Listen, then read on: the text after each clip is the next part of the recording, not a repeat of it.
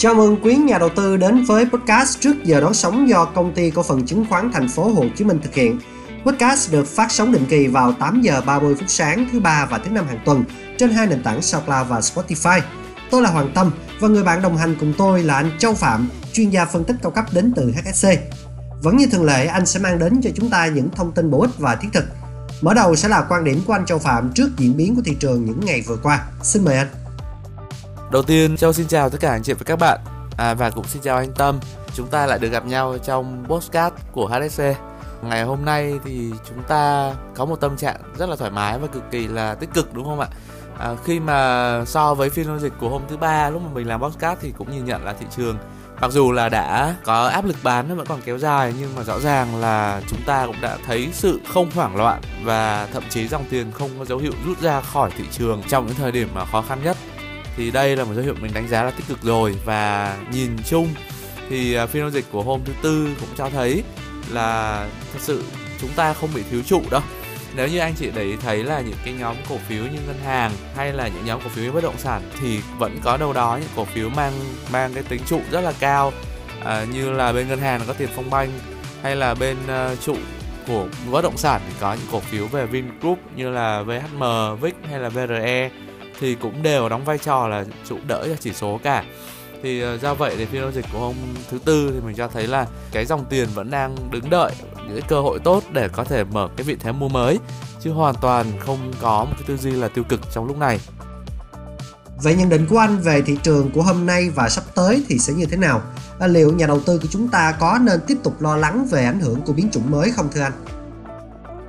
Về nhìn nhận trong phiên giao dịch ngày hôm nay thì mình cho rằng vận động của chỉ số nó sẽ ở cái mức ờ, gọi là trạng thái cân bằng. Tức là chúng ta đã có những pha giao dịch tăng trưởng rất là mạnh bởi nhóm cổ phiếu đầu cơ. Và nhân đây mình cũng xin chia sẻ là nếu anh chị đang giao dịch với cổ phiếu mang tính đầu cơ cao, đầu cơ tức là những cổ phiếu có yếu tố cơ bản không được quá tốt. Tuy nhiên là cổ phiếu đã tăng nhanh và mạnh trong một thời gian ngắn thì đây là thời điểm mình cho rằng là những cái thời điểm phục hồi ấy, à, chỉ số phục hồi nói chung là thời điểm mà chúng ta nên bắt đầu thoát ra khỏi cổ phiếu này. Bởi vì là những cái việc định giá nó đã trở nên quá đắt so với việc mua mới trong hiện tại. Còn đối với nhìn chung các chỉ số của thị trường hiện tại thì vẫn đang ở trong trạng thái là phục hồi và thậm chí là phục hồi mang tính tích cực nữa. Do vậy thì mình đánh giá là không những là với thị trường của chúng ta đâu mà với các thị trường toàn cầu cũng đang ở trong một trạng thái là cân bằng trở lại sau cái thông tin về biến chủng mới Omicron. Mặc dù là lây lan nhiều nhưng mà độc tính lại không cao. Thì đây là điều mà chúng ta đã kỳ vọng và chờ đợi trong những ngày qua. À, vâng quả là một tín hiệu đáng mừng đúng không thưa quý vị? Vì những ngày qua thì cả thế giới đều đang hồi hộp chờ đợi những ảnh hưởng từ việc xuất hiện một cái biến chủng mới được nhận xét là nguy hiểm hơn cả biến chủng Delta. Tuy nhiên theo quan điểm của anh Châu Phạm thì chúng ta có thể bớt lo hơn về biến chủng mới này, ít nhất là trong thời điểm hiện tại. Tiếp theo thì mong anh sẽ chia sẻ những chiến lược và hành động mà nhà đầu tư nên có trong thời điểm này để thích nghi một cách hiệu quả nhất đối với thị trường ạ.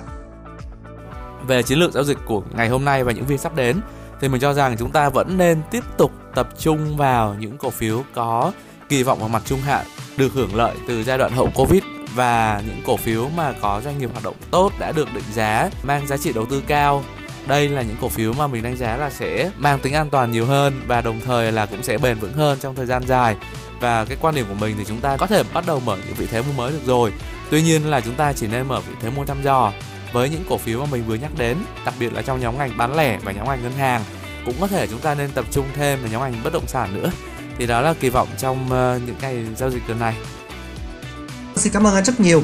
À, vài phút tuy là ngắn ngủi nhưng mà lại đầy ắp những thông tin bổ ích mà anh mang đến cho chương trình. Tôi tin rằng các nhà đầu tư sẽ cảm thấy yên tâm hơn mỗi khi được nghe những ý kiến và chia sẻ từ anh. Xin thay mặt chương trình chúc cho anh sẽ có một ngày làm việc thật hiệu quả và hẹn gặp lại anh trong podcast lần sau. Vâng xin cảm ơn anh chị các bạn rất là nhiều.